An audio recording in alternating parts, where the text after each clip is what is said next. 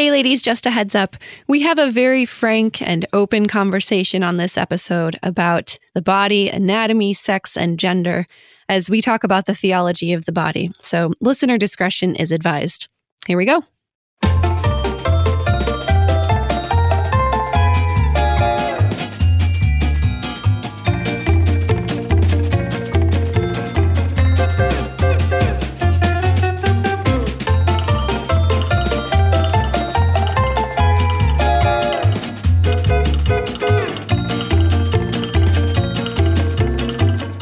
Listening to the Lutheran Ladies Lounge podcast. I'm Sarah. I'm Erin. I'm Bri. And I'm Rachel.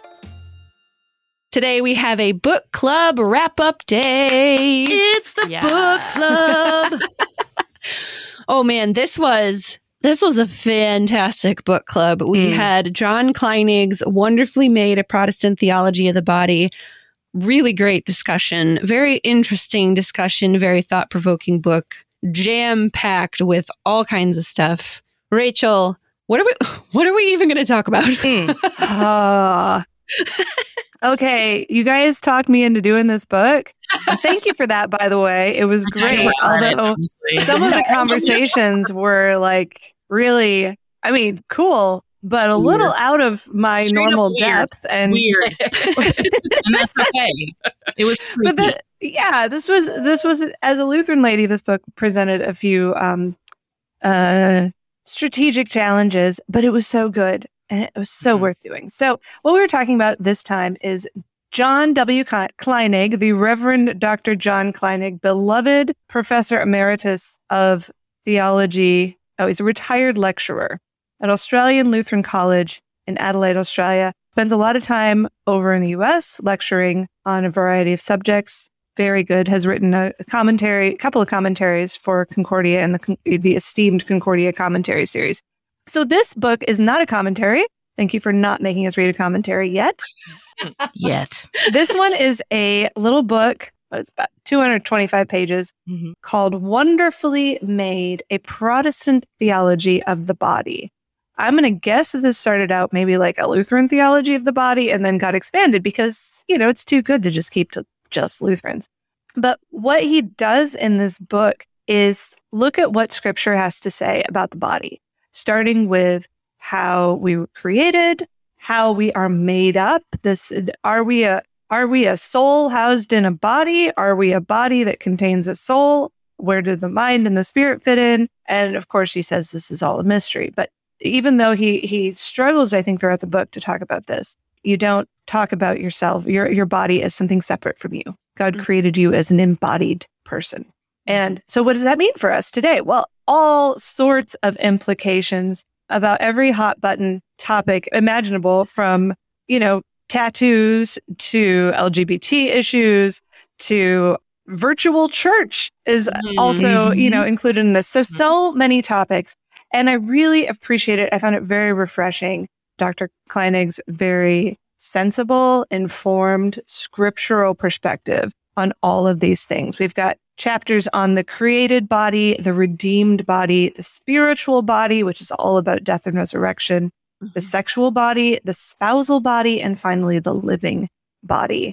So I I really enjoyed the opportunity to dig into this topic, Mhm. especially given where we are in the world and in history right now. I think there's so much confusion that it's like a I don't know, breath of fresh air to read this solid, sensible scriptural take on how this all ties in together. And God is at the center, Christ is at the center, Mhm. and it's so good. But that's my take on it. What did you all think? I loved it. I really, I really enjoyed it.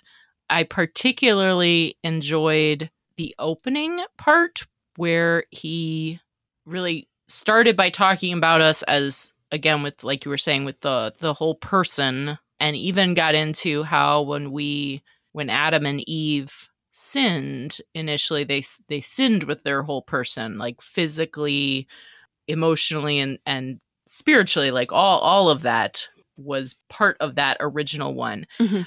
and i also really enjoyed how he i don't know he gave me a new perspective on how the word is a means of grace and Hmm. made it much more and in some ways I almost feel like he the way he explained it is almost like a sacramental aspect to the word that I Hmm. hadn't really considered before Oh. when he talked about how like there is a physical nature to the word it's the you know if you're if you are reading it you know you're there's literally you know you're reading it with your eyes and if you're hearing it you're hearing it as vibrations that Mhm. are touching your physical ear Right. and so there's that physical aspect of it that I hadn't really thought of before. And I always associate a physical aspect with a sacrament.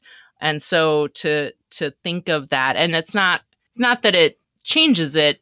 I don't think it diminishes it in any way, but it actually in some ways to me makes it a bit richer, the idea of that physical engagement with the word of God. Meta sacrament. Um the word powers the word. yeah yeah and and the way it, it does engage with our with our physical bodies in that way Mhm. that i hadn't really thought of before Um, That there's nothing we do in the body that doesn't involve yeah, our physicality in some Yeah. way. Yeah. right right I also loved it. Bri and I bought this book like almost at the same time. We did. at We bought the beginning of this same year. two books at It was the exact same time, just about. Yes. And I'm not ex- entirely sure what I expected it to be, but it was not what I expected it to be. I was continually surprised at what he was talking about. Either either a oh my goodness, this is fantastic or a oh, we're going there. Okay. Definitely. took Yeah, there were a few of those moments. yeah, yeah, yeah.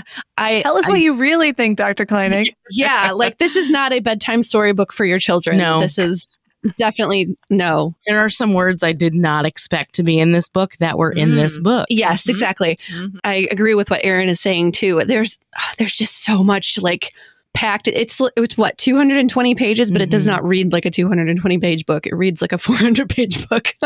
there's just so much meat in there. Mhm. I think the two things for me, especially well, maybe oh, maybe three things. You can have three. It's okay. I can have three things. Uh, first have of all, we're doing. We're, you're doing fine. Just go. Top 10 Go, go, go. yes. 13. his discussion about marriage was just fantastic. Mhm. The way that he described across several chapters just the compatibility of of the male and female body, the way that they're they're made to be together both physically but also spiritually and with their vocations and and all of these different things was just a this really beautiful picture of what marriage is. I also appreciate how he describes marriage as provisional. It's not something Mm. that we will have in the new creation. And I think that puts a that puts just a different spin on how we live as husband and wife mm-hmm. now and those different ways that we complement each other in our vocations. I just I loved how he described that. Second is it just like hit me even more how countercultural we are in our Christian mm-hmm. beliefs Yep. about the body. Like I know that. Like I know our theology doesn't jive with culture and society. Like obviously I listen Right. to the news, I know all of the what's happening in culture, but then reading this book and seeing these things just described very theologically about sexuality and gender and how we view the body, it's just like pounding on you like, man, we are so opposite of culture Mhm, yeah. and what we believe. And no wonder the world hates us for it. Like Right. like we are we are not even on the same playing field with how Mhm. we how we view the body and what the body is meant for.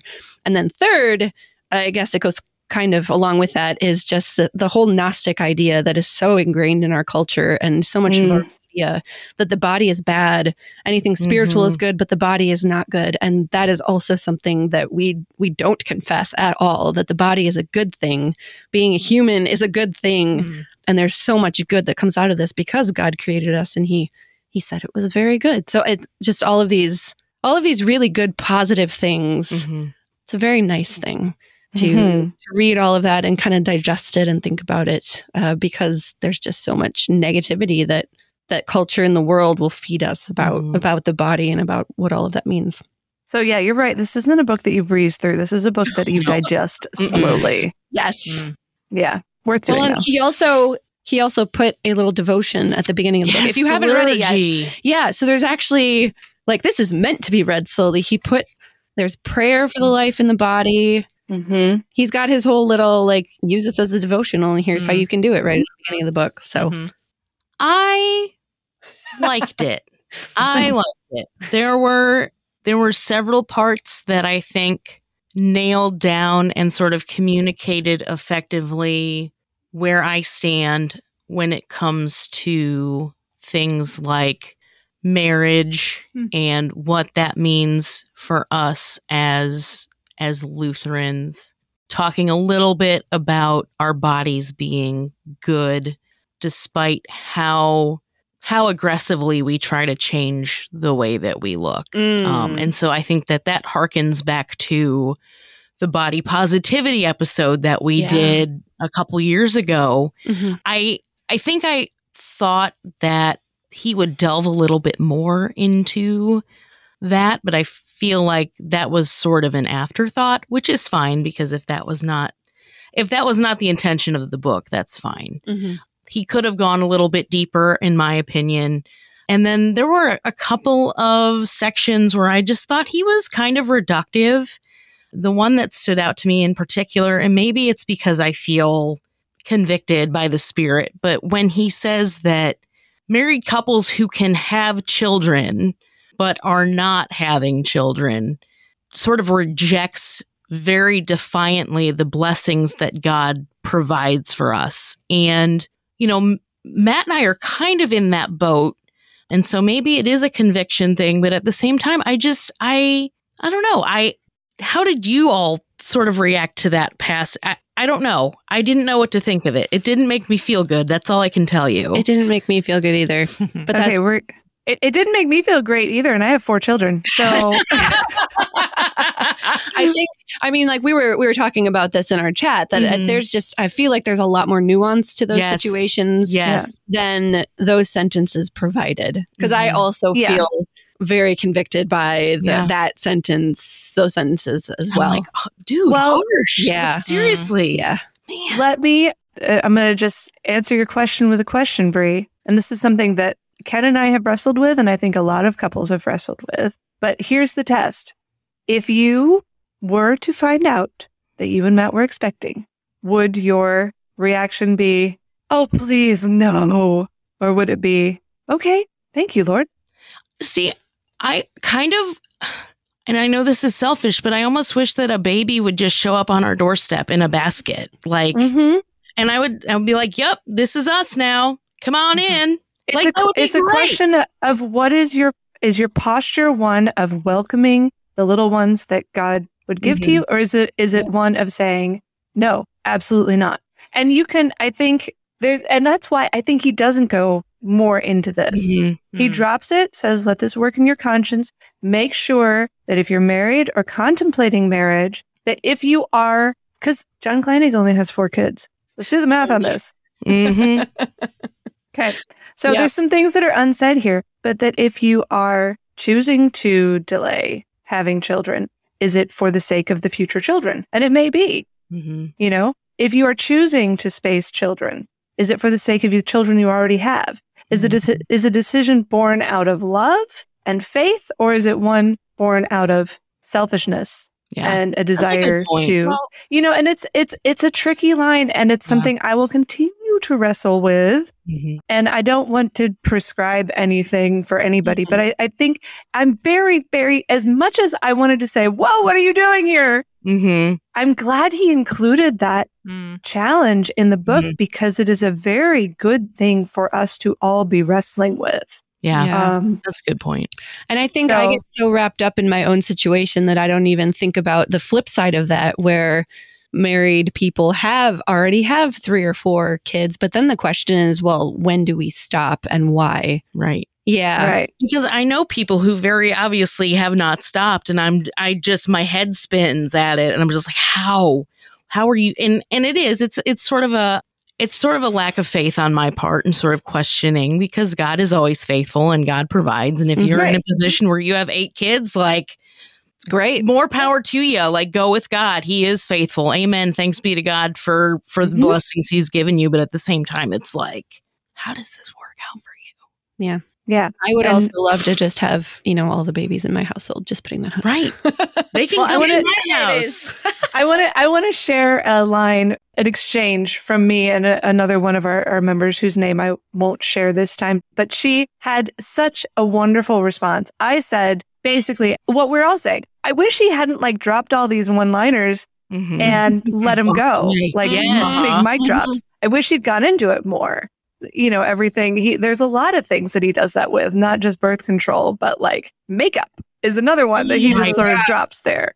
And she said, honestly, there are a ton of books that address topics like that. And I feel in most circumstances, they do more harm than good. Mhm. Why? Because they start treating the Bible as a roadmap for living rather than the Mhm. story of God's work in the world. The real theological significance of this book is that it is centered on Christ's work and action. Mm. The realities of living out our lives and in bodies redeemed by Christ are going to be as different and varied as we are. We should definitely continue to discuss these things, but I'm done with prescriptive books on the topics. Yeah.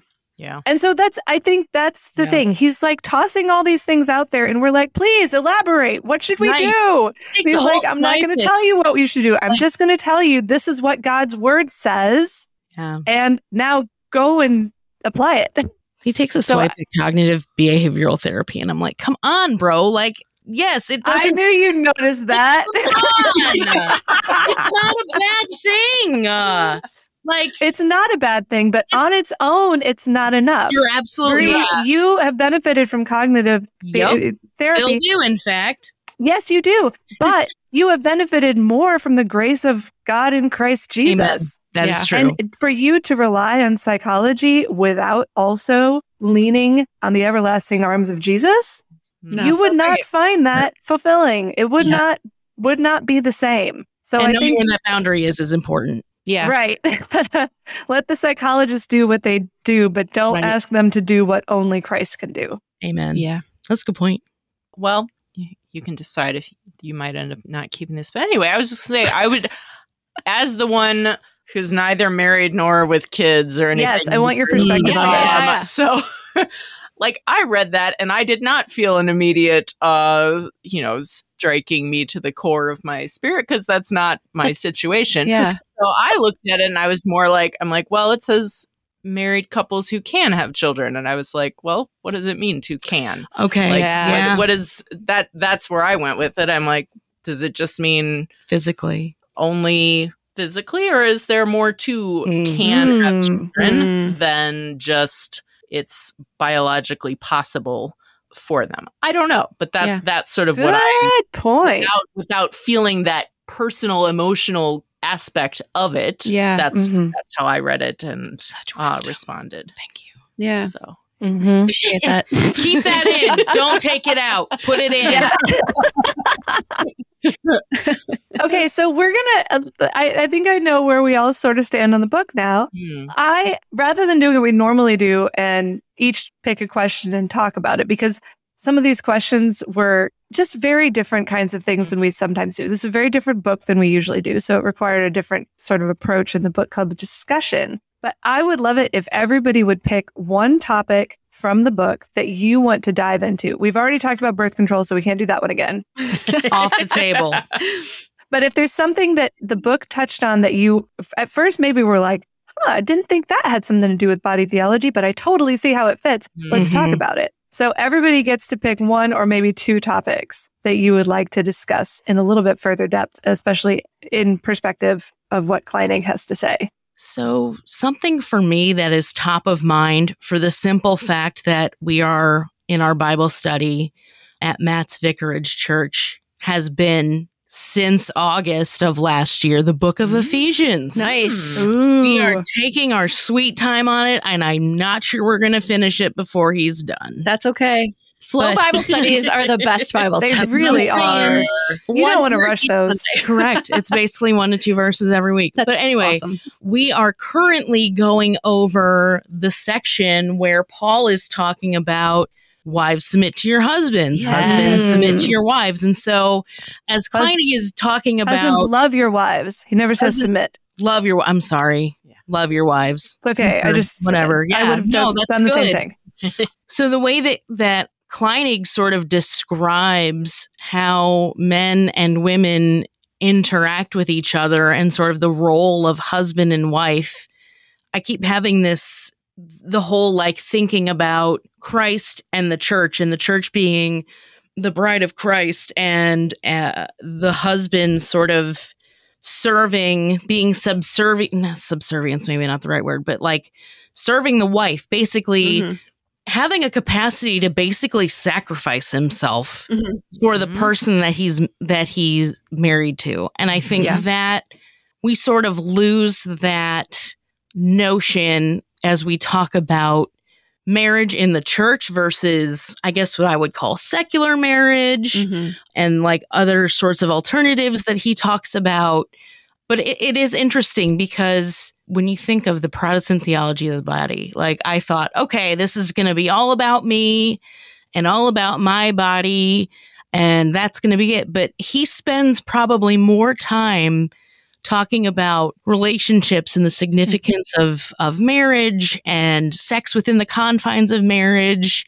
I mean, that really that stood out to me and I think that that also kind of speaks to the fact that we we have a God that loves us that wants us to be relational and in community with each other and Mhm. for those of us who are married sort of in the bounds of a good and wholesome relationship. Mhm. So that's what I keep thinking about is is my marriage and how we can how Matt and I can better reflect what God has planned for us. And so Yeah. That's me right now. It's good. When I was a young woman, I struggled so much with that word submit. Yep. It sounds so awful. Like you're just saying, you know, groveling and saying, put your boot on my head, please. Right. But no, it's so not that, especially, but Mhm. if you take it out of context, if you just take it, Yes. take the word out of the passage and the passage out of the larger context, Mhm. it is that way. And yet when you look at what the man, what the, what the husband is called to do, you're like, oh, yeah, I could submit to that. And also his job is way harder Yep. because his job is to be like Christ, to sacrifice himself, to care, to, you know, basically to put his wife's needs first. Mhm. Mhm. And if someone is putting your needs first, it would be a really foolish thing not to submit to that Right. Right. And joyfully so. Mm. Yeah. joyfully. Oh, yeah. There are times it's a little awkward. Like, really? Are, are you sure I deserve this sort of like treatment? but okay, fine. I'll submit. It's in Um, the Bible, Rachel, of course. And then, and I notice I said needs not once, by the way, people. Yes. Yeah. You are not the queen of your marriage. Foot rubs are not on the list of needs. they might be. They might Okay, be. They're all grace. Foot rubs are grace. Um, Put that But on then- shirt. Sarah, I really appreciated your comments in the book club. And I remember I read everything you write about how we sort of fall into this trap of thinking that if you're married, you it's in, impossible as long as you're faithfully married, not committing adultery, it's impossible to commit sexual sin. Oh yeah, Mm. that comment. And that's not true. No. Even within married, we are, within marriage, we are called to chastity, Yep. Yep. to loving and respecting and not mistreating our bodies Yep. through mm-hmm. our our sexuality. And I guess that was mm-hmm. that sort of leads into the topic, one of the two topics that I I'll come back to the other one in a little bit. One of the two topics that I want to discuss in a little bit greater depth, and that is this notion of chastity. And this is a word that I'm going to use a lot going forward mm-hmm. with my children in, in church and my conversations because it is so useful. When I was growing up, I took a virginity pledge. It was a big thing in my Baptist high school at the time. And like that was all the focus Mm. physical virginity, thing to be preserved at all costs. Yeah. And this, of course, leads to some issues when you got married because you're like, well, my virginity is holy and now I'm married. Am I losing something holy? Mm. and that can create some real tension in a marriage if both the man and the woman woman have been have been taught to believe that this this virginity is this perfect thing that they're giving up but and it's also a physical thing it's a physical thing not really with a whole lot of i mean yes there's spiritual spiritual aspects of it but it refers to a physical reality and the the, the most important thing is that once you lose it you can't get it back Right. Mm. right Mhm. but this notion of chastity, which is what Kleinig emphasizes throughout the book, is that it's a it's a way of whole life holiness Mhm. in regard to your sexuality. Mhm. Mhm. That when you are not married, you are celibate. You are being like Jesus. You are, you know, protecting your body from all sorts of sins. Mhm. When you are married, you're faithful, just like Jesus. Right. Mhm. Right. And in either case, you are living a chaste life, Mhm. you know, Uh-huh. and that that is the goal. And if you lose your virginity, if you lose your chastity, by God's grace, you can regain it. Mhm. You can step back on that way and say, okay, from here forward, I will aim, strive Mhm. for chastity, which is a the virtue.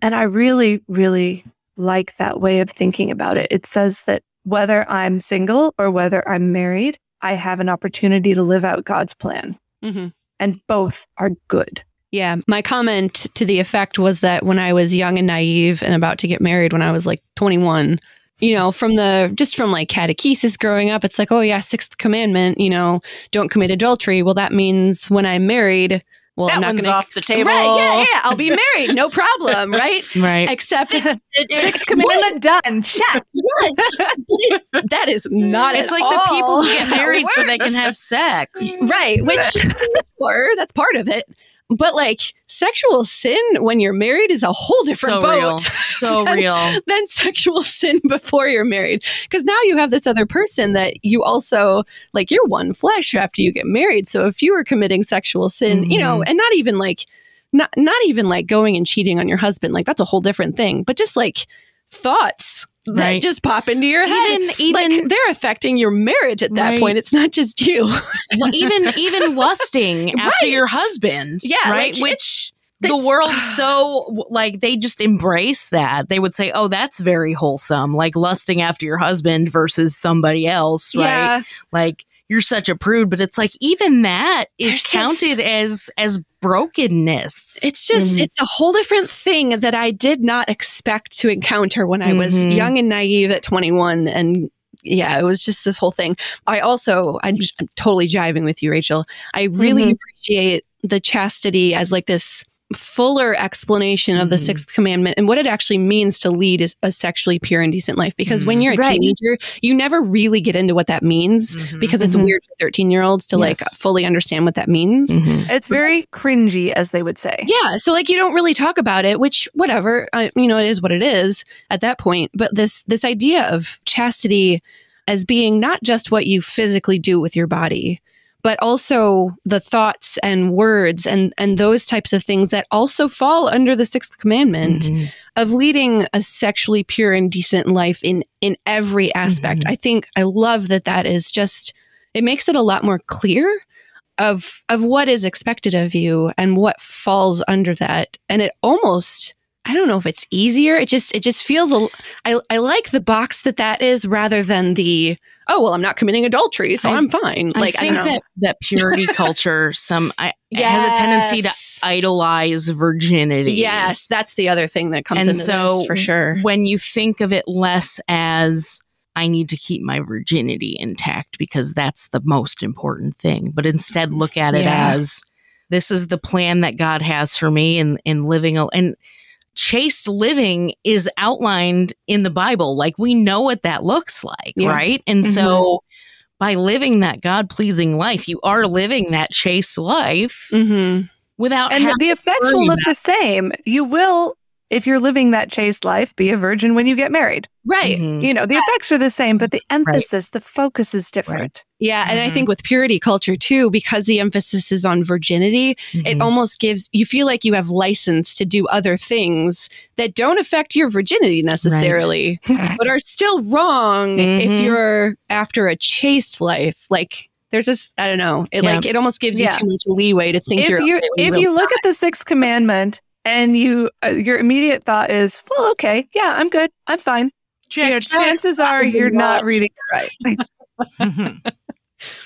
Yeah. okay, all right. Somebody else. What's another topic we need Oh, to yeah. dive into? Uh, so my topic, and this flows right in what you're discussing, because the whole concept of chasteness as our way of living this out applies to both married people and single people. And Yeah. for me, yes, I for those of you who have not read this book yet, there is there is a really excellent section in there. I really appreciated how he dealt with singleness. Yeah. Like I have, I have loads of loads of sections highlighted within that section in my in my Kindle, and I did almost like Highlight the whole section. Like, raise up my arms like yes Yeah. it's so good so i mean he does he talks about the fact that you know marriage is not the only way that christian men and women resemble him Mic and drop. get i know i'm just like ah with what you guys were talking about earlier with the whole idea of married people who do not have families who do not have children not have families who do not have children Mhm. that the whole married couples with children it really is in, in many ways it's held up in protestant culture and, and mm-hmm. lcms culture i think especially Yes. as this is the ideal this is this is the way and if you're not this way you'll want to be that way someday and if you don't there's something wrong with you and if you Yes. Yep. There's something wrong with you and maybe it's a sad thing or maybe it's a shameful thing but either way Yeah. there's something wrong and it's it's Mhm. not to be celebrated Yeah. and i really appreciate it i mean he says the single life is not abnormal Yes. it's not uncommon it is normal and common Weren't there exclamation points? I know there weren't, but I highlighted it. So Excellent Uh, emphasis.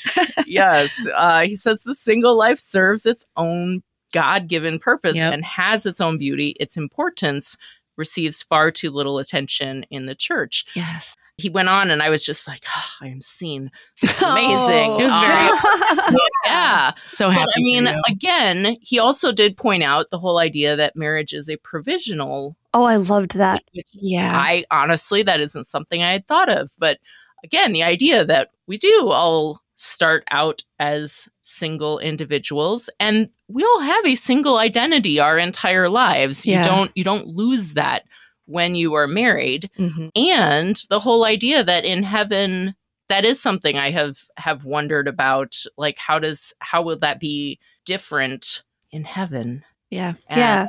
Anyway, I really appreciated that. Yeah. I appreciated the the emphasis that he put also that single people have a significant part to play in Christian communities. They remind us that the church is God's holy family rather than a than an association of families and married couples. Mhm. Oh, that we are yeah.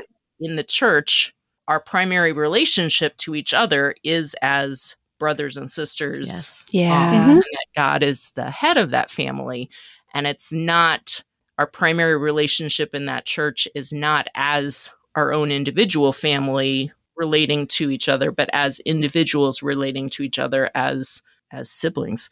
Yeah. And yeah, no, it was it was it's a lovely section. So those of you who have not read it, if there are single people re- uh, listening to this, highly encourage you to read it, particularly for that chapter. It's not even a very long chapter, but it's worth it. Mhm. It's, Yeah. it's great.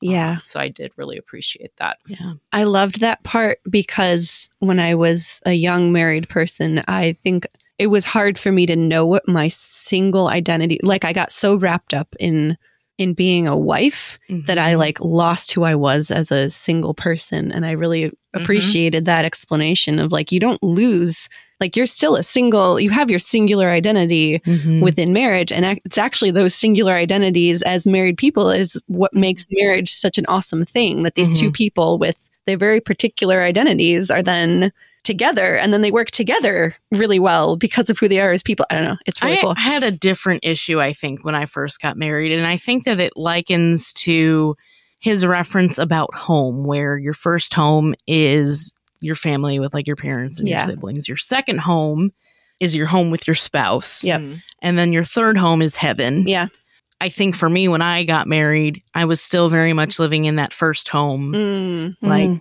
If I were to take sides, and I will admit this, my husband's aware of it. If I were to take sides with somebody, like I would align myself with what my first what my first home people would say. And so Mm. it's helpful to make that distinction that without losing who you are as an individual to say, okay, love you, love you, fam, love you, mom and dad, love you, siblings, but like this is my new family now. Yeah. Mhm. Yeah. I also really appreciated what what you were saying with the singleness and how we relate to each other as brothers and sisters in Christ within the church. I think Mm-hmm. that section talking about just those relationships as individuals and having Christian friendship. This has come up in our Bible studies Yes. before of just how incredibly important it is for Christian people to have Christian friends because like Yes. that's our tribe. Like those are our people. right. Mhm. Being able to rely on each other and to go to each other with things, to have people outside if whether you're single or you're married, having those people outside of your own home Right. that you can rely on that will care for you when you need it is just like so stinking important and it's Mhm. really hard to do Right. for whatever reason it's just hard Well, to make friends and I think Mhm. that one of the things that he brought that I brought up that I think was was very helpful is this sort of notion of people of the opposite sex cannot be f- just friends. Oh, like there's Yeah. always Mm. has to be something Yeah. more to that. And it's like There's always tension. right, there's there Yeah. always and has to be increasingly today for young people, people of the same sex yeah Right. may and so- struggle with some of that too, because there's this expectation that if you are you have really no close Like, to you can't be somebody, friends with anyone. Right. Yeah. Like, Everyone's off do you do limits. so I, I feel like this is something that we have even in the Lutheran church, we have Mhm. acquiesced to this Yeah. cultural notion No, you're right. that if you are friends with someone of the opposite sex and you're always seen with this person, obviously there's something going on yeah behind closed doors that we just don't know about. And I think there's an obsession there that has effectively broken down the opportunity for opposite sex, just f- straight up wholesome opposite sex friendship. Like, Mm-hmm. Because Yeah. we do it in the church too. Yep. Yeah. In fact, Yeah. we're, we're probably the greatest culprits of perpetuating that. I'm not going to lie to you. yeah. Well, and uh, someone someone pointed out in our discussion that making friends at church is hard too because there's this notion that church friends may be faking it. Maybe yeah they've they've got to like you because Jesus said so. They don't actually like you, yeah and so the and they're probably actually secretly judging you because of course church people are judgy. Right. Of course. And that's that's something please church friends, church ladies, church everybody, let's get over this because we need yeah. those Christian friends. We need to make ourselves vulnerable. Yeah. We Yeah. need people who the thing we most have in common with them is Jesus, hmm right? And if you want to love me just because Jesus loves me, I'll take that.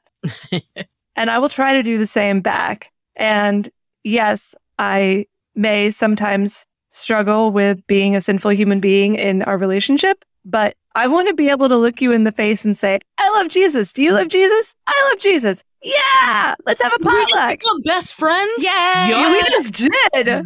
You know, i mean there's something because we need about that we need that. And that ties into the other thing I want to talk about, which is virtual reality. oh, Um, no. Oh, this is, I got to be in my bonnet about this and have had for a long time.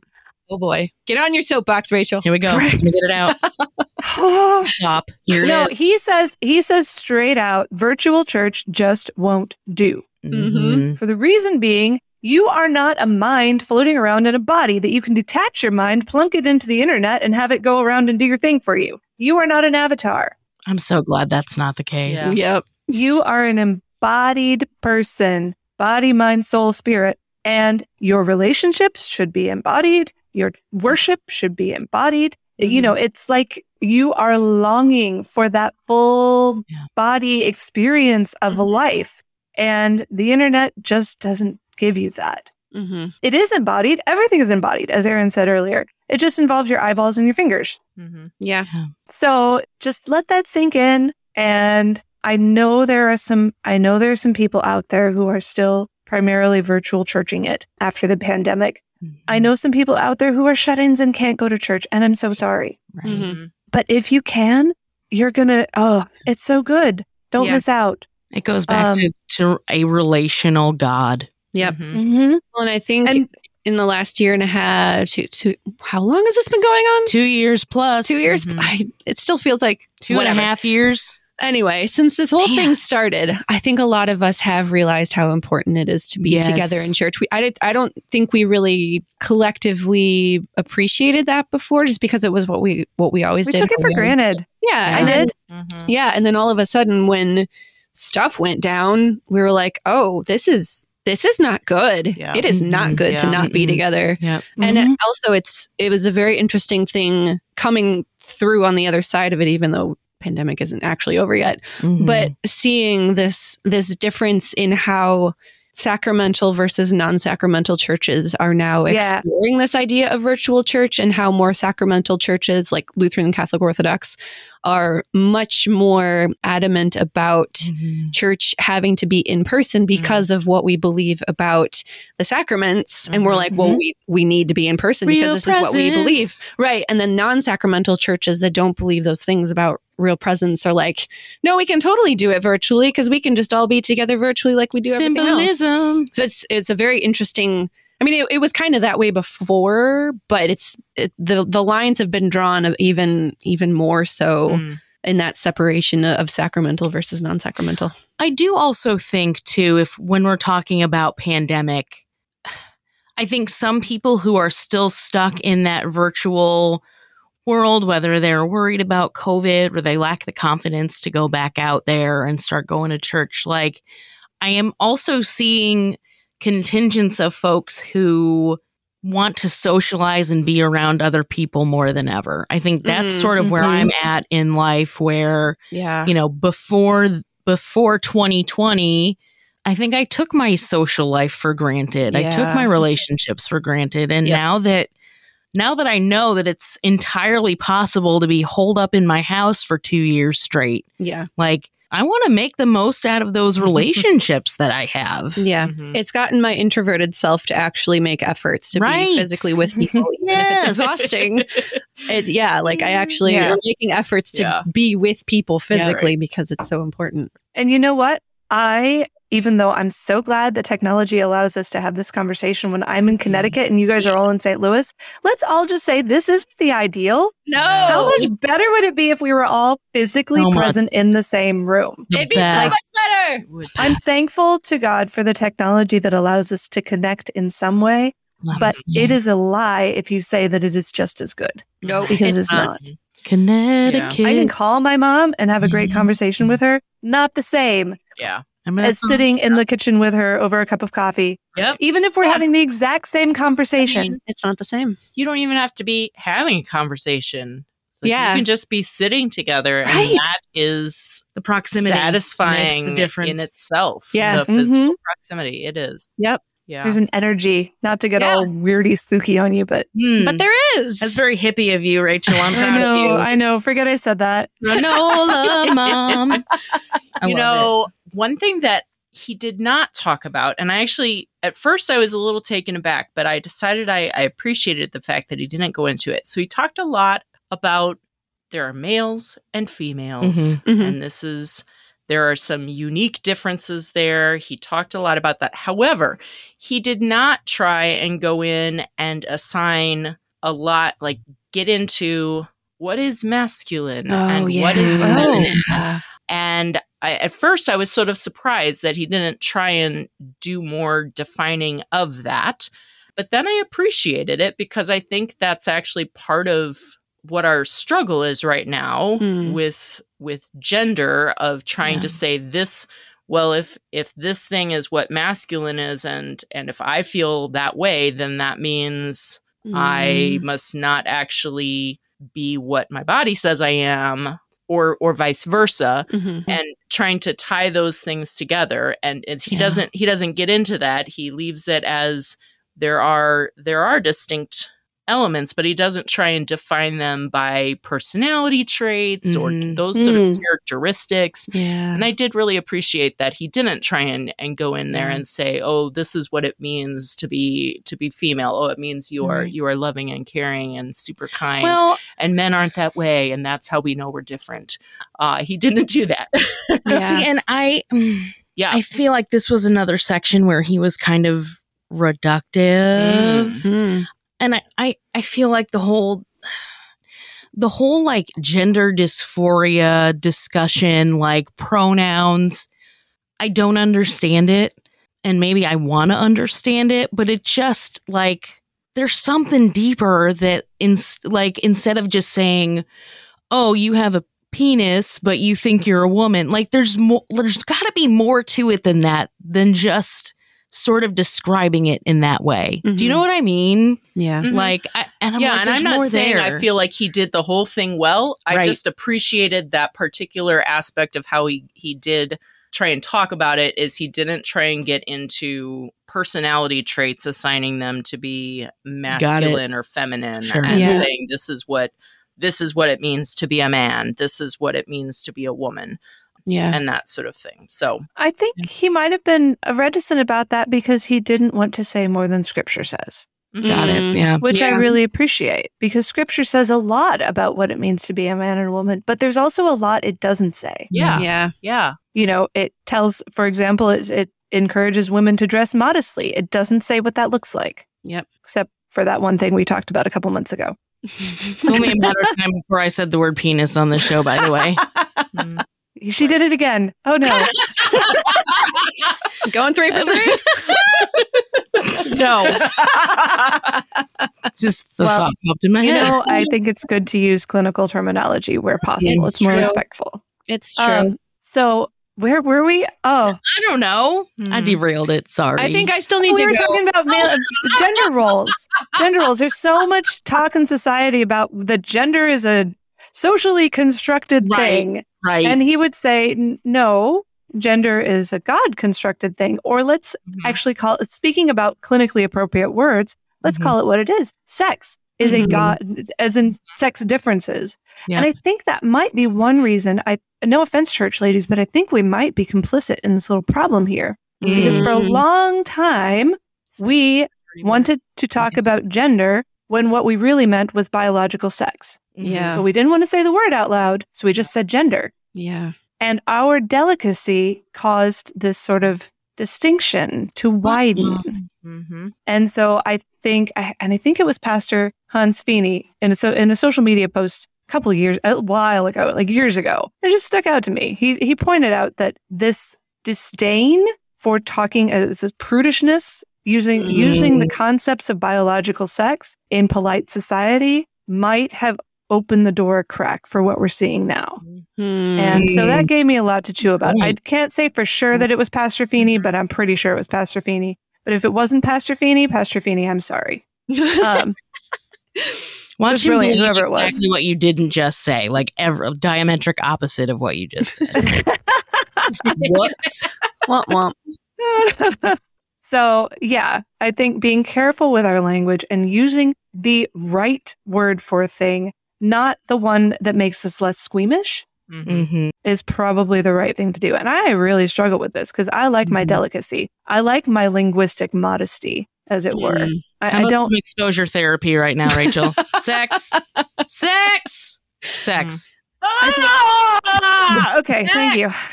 Sex. Okay, I'm going to go now and take it in a totally different. Thank you, Sarah. we will not talk about sex. Sex. Because there's a lot more in this book besides that. There's more to Oh, being yes, embodied. totally. Totally. We all focus on that part, but we there's so much more. So let's talk about Jesus. Um, No, thank you. Oh, yes, let's talk about Jesus. so, in addition to everything we've already talked about and all the other stuff that this book contains, one of the things that just like walloped me on the head that was just, I love how he explains it is Jesus' ascension, Mm. bodily Oh, ascension. yes. because Mhm. it's still it's just like my mind cannot handle bodily ascension and Jesus is now bodily present somewhere Yes. And yet also in the sacrament everywhere like it just He's not that big. my brain He's a man. explodes in this like in the best Yep. way possible because I'm not, like I'm never going to understand it and that's cool No, um but it's oh, it's an just incarn cool the incarnation too.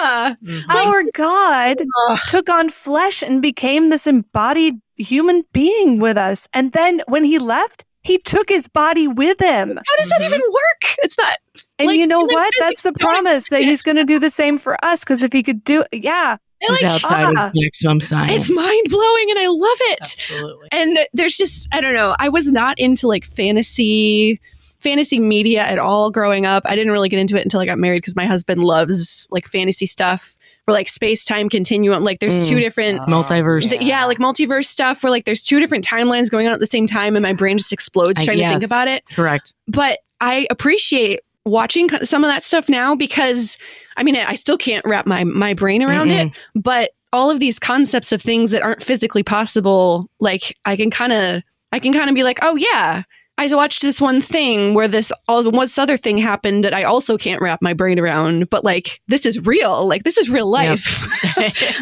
and it's happening and Jesus is bodily ascended and also and I I like how he said that the ascension was necessary for this to happen because when Christ was on earth with his disciples, he was physically present with his disciples and that was Mhm. it. But when he ascended, he is now able to be bodily present everywhere or Mhm. anywhere, wherever he wants to be. And so he's able to be at all these different places at the same time with his body and blood in the sacrament as, Yep. as we confess because he is bodily ascended like mind-blowingly awesome And he's also in communion. it's just so cool I love it. and i love how he explains it too mhm. yeah it's ugh. Okay. Last all. thoughts, anyone? Like, obviously, there's a lot in this book. so much. much. There's so much. if you haven't Yeah. read this book, you should definitely read it. you should definitely read it Yeah. You Yep. want more like this? Go get that. But are we ready to close the book and I talk about so. what's coming next? Maybe. ready here we go here we go Okay. LOL. I didn't hear it. Could you do it again? Oh, i can do it again ready Louder. It's the There you go. There's a good. the, the- what's that? The strepitus at the end.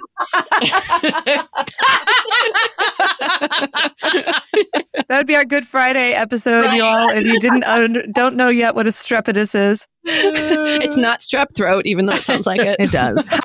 Strepitis. strepitus anyway Sorry. okay. So What's next, We need- Rachel? we need to pick a new book, and Yes, often. I will give you guys like choices of genres Mhm. and book types and actual books, and you know, put the power in your hands. Mm, But I seem to recall action. last time we picked a book, you all like ganged up on me yeah. and told me we're reading this book. And thank you for that. Good job. Uh, it was a great book. Perfect choice. yes Um, but I feel like some retribution is in order. Fine. Fine. All so right this time I'm taking all the power in my hands and I'm just going to tell you what we're reading. And I mm-hmm. don't think you'll hate it. I really don't.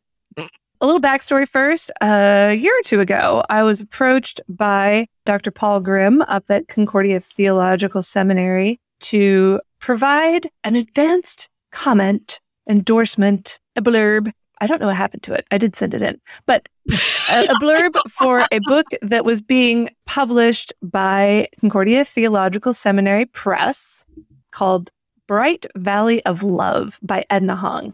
And at first I was like, oh, this is a lot of work for nothing, you know, to read a book and craft a comment on it. But I picked up the book and I read the first chapter, and then I read the second chapter, and then I read all the chapters. And it's a really good book. This book originated in, it was originally published in 1976. Hmm. It is a true story, although it is it has been, I think, lightly fictionalized because, of course, it's not a direct transcript of everything that happened. So, Mhm. based on a true story of a handicapped child who found a haven of love in Nazi Germany. Hmm. Because, of course, we all know Nazi Germany was not a great place for uh, people with Mhm. disabilities. So, this is a really, really warm, wonderful book. If you thought Wonderfully Made was a little challenging and had to read it slowly, I don't think you'll find that with this one. So, it should be a nice, we'll call it a Lutheran Ladies Beach read. Hmm. yes I love in it. that it's a Here's it's some a it's a lighter, faster paced read. I think some of my kids would probably enjoy it. But it tells this wonderful story of faith about this special place, a Christian community for the physically and mentally impaired, and what happened to it when the Nazis came to power through the Mm. perspective of a neglected child named Gunter, who grows up in love the him. community. Yes. So, does that sound okay? Do you Yes. guys like I love still it. love me? Nice little palate cleanser after this Mhm. one. yeah Yeah. and yet we still have we still have faith, we still have Christ, and we still have life issues. So we're not going that far away. Nope. Because there's a lot, I think, in Wonderfully Made that will inform the way we read Bright Valley of Love. Interesting. Yeah. Love it. So that'll be our book for next time. I promise I'll put some more power back in your hands at some point in the future. Unless I, Yes. unless it goes to my head. Maybe. Yeah. So anyway, our book is Bright Valley of Love by Edna Hong, originally released 1976 but republished in 2021 from Concordia Theological Seminary Press.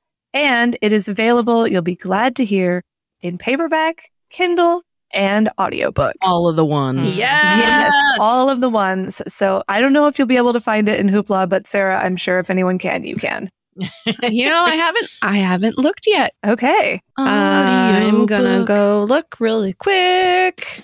That is going to be a not available, at least for me. Mm. Darn it. But that's okay. Okay. Not in Hoopla, but definitely it is a very listenable audiobook. Ha. Yes. Very great. Yeah. I'm excited. I'm super. Okay.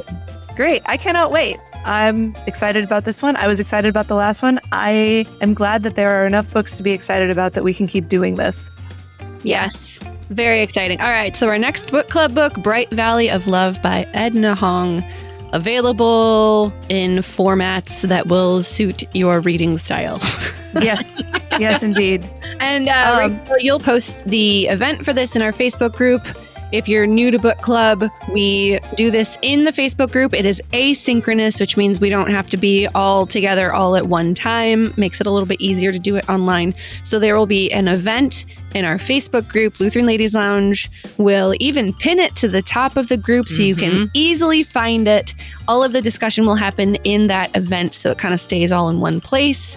And that'll be September 9th. We will be dropping the Ooh episode. la la. Episode. So a week before. Think first week of September Yes. Mhm. Oh, this, will- this will be a great Labor Day read. or read. last week of August. Yeah. Nice. Yeah. The kids go back to school. All right, end of August. Have Okay. the book read, and Yeah. we will talk about it, and there will be good things to say. There we go. So you can join our group on Facebook for book club and also all things Lutheran Ladies Lounge. Tons of great discussion.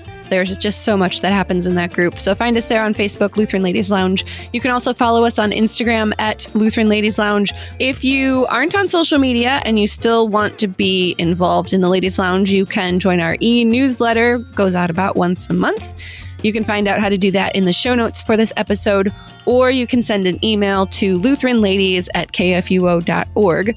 You can find all of our episodes at kfuo.org slash Lutheran Ladies Lounge, or on the KFUO radio app, or on your favorite podcasting app. You're listening to the Lutheran Ladies Lounge podcast. I'm Sarah. I'm Erin. I'm really trying to overcome the temptation to say a word that rhymes with schmecks instead of my usual witty quip. Hmm. And I'm backing slowly away.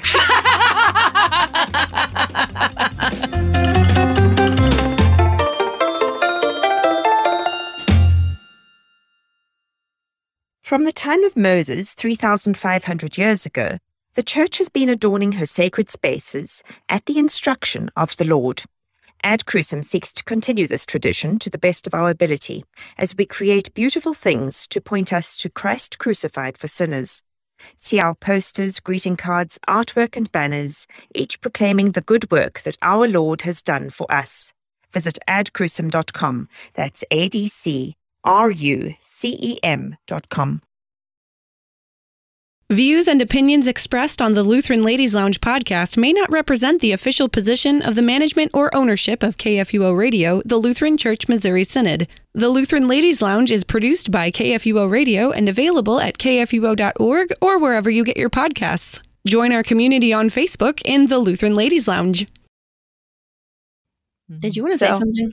Sorry, you Earlier. yes, you did. You wanted to jump in, and I just And we all cut you off. All of us.